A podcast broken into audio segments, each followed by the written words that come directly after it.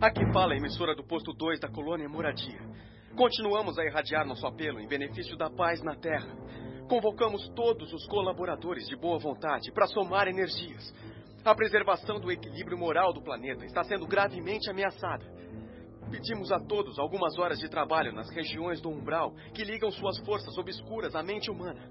Falanges da ignorância, depois de espalharem a guerra pela Ásia, voltam-se agora para as nações da Europa. Nosso núcleo está agora se juntando a outros grupos de higiene espiritual nos círculos mais próximos da crosta terrestre e pedindo toda a ajuda possível. Há uma grande concentração de poderes do mal em atividade. A paz precisa de trabalhadores na sua defesa. Juntem forças conosco. Há serviço para todos. Temos de proteger desde os campos vizinhos ao planeta até as nossas portas. Que o Senhor nos abençoe. Santo Deus! O que está acontecendo na Terra, Lísias? É uma transmissão de Moradia.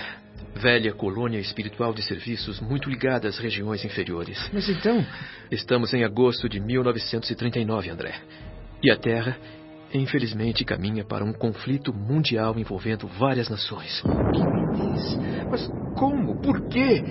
Não foi suficiente o sangue da última grande guerra?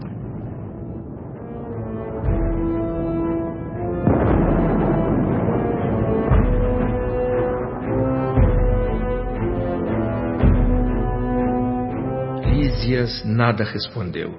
Apenas sorriu, fixando em mim os olhos brilhantes e profundos, como que lastimando em silêncio a gravidade da hora humana.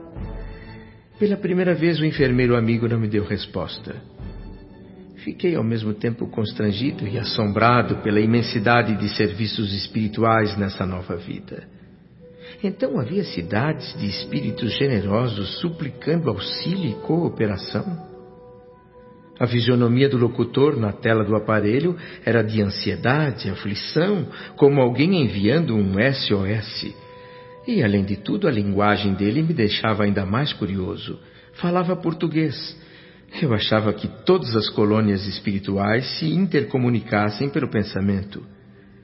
Perguntei a Lísias sobre essa questão. Estamos ainda longe da comunicação pela mente pura. Aqui, como na Terra... Pessoas que se afinam perfeitamente podem permutar pensamentos sem barreiras idiomáticas. Mas, de modo geral, precisamos ainda nos expressar formalmente. A humanidade encarnada hoje de milhões de seres, mais a humanidade invisível do planeta, somam bilhões de criaturas. Não seria possível atingir as esferas aperfeiçoadas logo após a morte do corpo físico. Por isso... Os patrimônios de língua e nacionalidade continuam vigorando aqui, condicionados a fronteiras psíquicas. Essa é a regra geral, embora em alguns setores de nossa atividade existam espíritos já libertos dessas limitações. Mas nada altera o princípio da sequência nas leis evolutivas. Continuamos a falar do posto dois de Moradia. Nevoeiros pesados escurecem os céus da Europa. A paz na Terra está em grande perigo. Forças tenebrosas do Umbral penetram em todas as direções, respondendo às tendências mesquinhas do homem. Muitos benfeitores devotados lutam com sacrifícios, buscando acordos internacionais nos gabinetes políticos. Mas alguns governos, excessivamente centralizados, bloqueiam a colaboração espiritual. Sem mediadores que possam ponderar e aconselhar com isenção, caminham essas nações para uma guerra de proporções trágicas. Seguem os nossos apelos aos irmãos amados, de todos os núcleos superiores. Vamos auxiliar na preservação da tranquilidade humana, defender os séculos de experiência da civilização ocidental. Poderosas fraternidades da luz, que presidem aos destinos da América, estejam ao nosso lado na salvação dos milenários patrimônios terrestres. É preciso marchar em socorro dos indefesos, amparar as mães sufocadas de angústia. Somos nós a parte invisível da humanidade da Terra, e muitos de nós vamos renascer lá para resgatar antigos débitos. Rios de sangue e de lágrimas vão correr nos campos europeus. Contra o assédio das trevas, vamos acender a luz. Contra o ataque do mal, vamos opor a resistência do bem. Que o Senhor nos abençoe.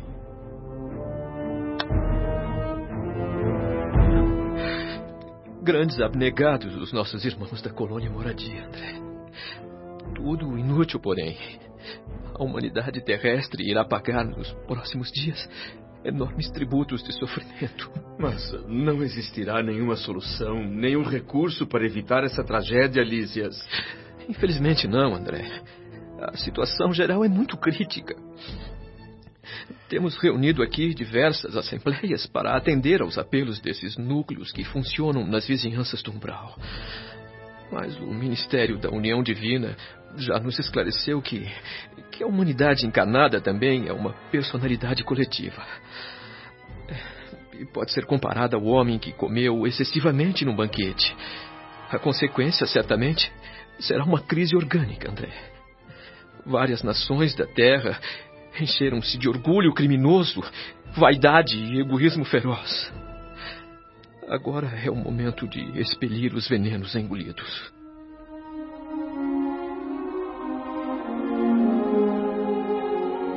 No dia seguinte, bem cedo, já estávamos eu e a família de Lísias sentados à mesa para uma leve e deliciosa refeição. O ambiente não poderia ser mais alegre.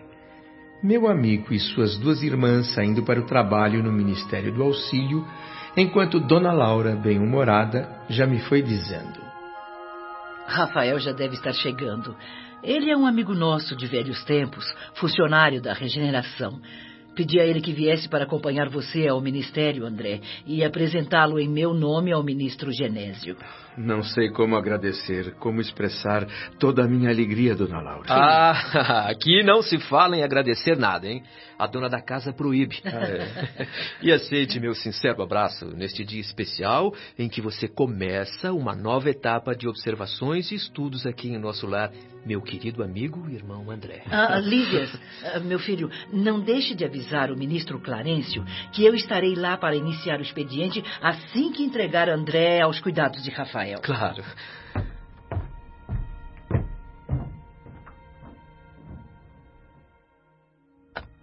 Lísias tem sido um verdadeiro irmão para mim desde que cheguei a nosso lar. Pois saiba que não ficarei nem um pouco triste se você me considerar como sua mãezinha, já que a sua verdadeira não reside em nossa colônia. Isso me faz muito feliz, Dona Laura. E ninguém pode substituir a sua mãe, André. Pois só uma forma de expressar o carinho que eu tenho por você. Obrigado. E se me permite, eu quero fazer algumas indicações para os seus novos caminhos aqui em nosso lar. Mas claro que sim. Há algum tempo eu solicitei ao Ministro Clarêncio uma atividade qualquer. Eu quero trabalhar. Ah, eu estou informada. Você não foi prontamente atendido, mas depois obteve a necessária autorização para visitar os ministérios que mais fortemente nos ligam à Terra. Não é isso mesmo? Exatamente, Dona Laura. O Ministro Clarêncio foi muito generoso. Bem, com o direito que a experiência me confere, eu gostaria de lhe fazer algumas sugestões humildes. Pois não? Não use, meu amigo, essa autorização apenas para satisfazer sua curiosidade. Ah, sim, sim. É, eu sei muito bem que, como médico estudioso e pesquisador apaixonado por novidades e enigmas, o seu lado intelectual é muito forte. E corre um sério risco de imitar a mariposa, voando de lâmpada em lâmpada. Cuidado, então, para não deslizar nessa nova posição. Pense em obter valores muito mais preciosos e dignos que a simples análise das coisas. A curiosidade, André, mesmo sadia, pode ser interessante, mas também é perigosa às vezes. Se o curioso for um espírito corajoso e leal, poderá ter bons resultados. E, se for indeciso e inexperiente, poderá conhecer dores amargas e sem nenhum proveito para ninguém. Você, André, foi autorizado por Clarêncio a ingressar nos ministérios, começando pela regeneração.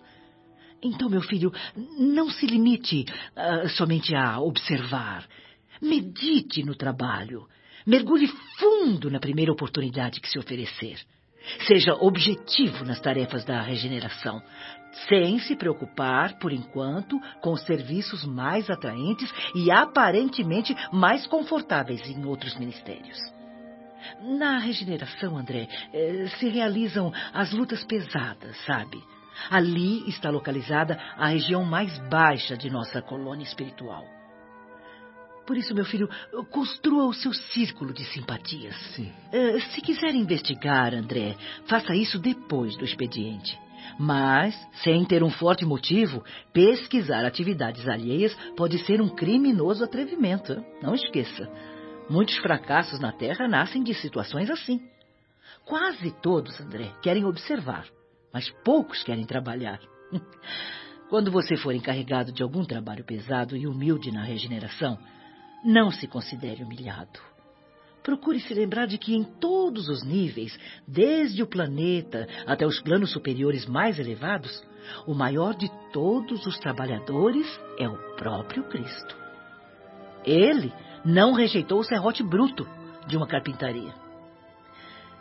Meu filho, use com bom senso essa autorização. Transforme em tarefa útil as suas observações. Evite pedir aos administradores alguma atividade que já esteja reservada com justiça àqueles que há muito vêm lutando e sofrendo na especialização. Aceite o que lhe for oferecido, André. Mostre que é realmente um espírito de boa vontade, que ama o trabalho pelo simples prazer de servir. Saber recomeçar, André, é uma ciência difícil. Raríssimos seres humanos poderiam uh, servir como exemplo. Olha, Paulo de Tasso é um deles. Doutor do Sinédrio, esperança de uma raça pela cultura e pela mocidade, alvo das atenções em Jerusalém, abandona tudo e volta um dia ao deserto para recomeçar a experiência humana como tecelão rústico e pobre.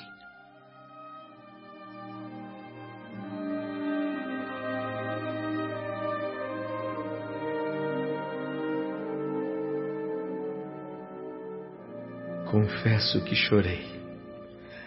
A lição de vida de Dona Laura chegou ao meu coração como um bálsamo há muito tempo esperado. Não me lembro de alguém ter demonstrado durante toda a minha existência tanto interesse fraternal pela minha sorte.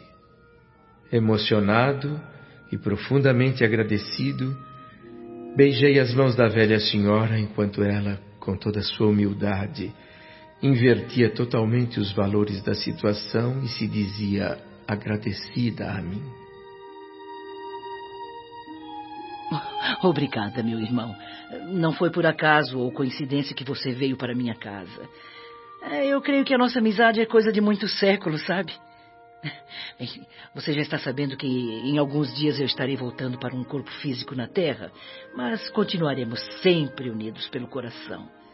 E eu quero ver você animado e feliz antes da minha partida, hein? Faça desta casa, André, a sua habitação. E trabalhe confiando em Deus. Sinto mesmo uma forte impressão de já conhecer a senhora de algum lugar, no tempo que eu não consigo situar, Dona Laura. Uhum. Mas onde? Quando? Um dia ficaremos sabendo, André. Assim espero. Tenha paciência. Ah, é o Rafael que vem buscar você. Vá e mantenha sempre uma mente superior, voltada para Jesus, não esqueça.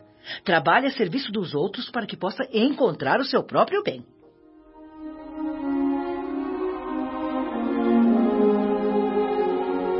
Poucos minutos depois, ainda com as palavras carinhosas e sábias da mãe de Lísias no pensamento, eu seguia Rafael em silêncio, admirando a nova região. O caminho que me conduzia a um ambiente ainda desconhecido para mim. Como seria? O que seria na prática, no dia a dia, o Ministério da Regeneração? Que espécie de tarefa estaria reservada a mim? Não fiz perguntas ao meu acompanhante. Em vez disso, ocupei a mente pedindo a Jesus que não me desamparasse, permitindo que eu tivesse forças para levar adiante qualquer serviço que me fosse dado.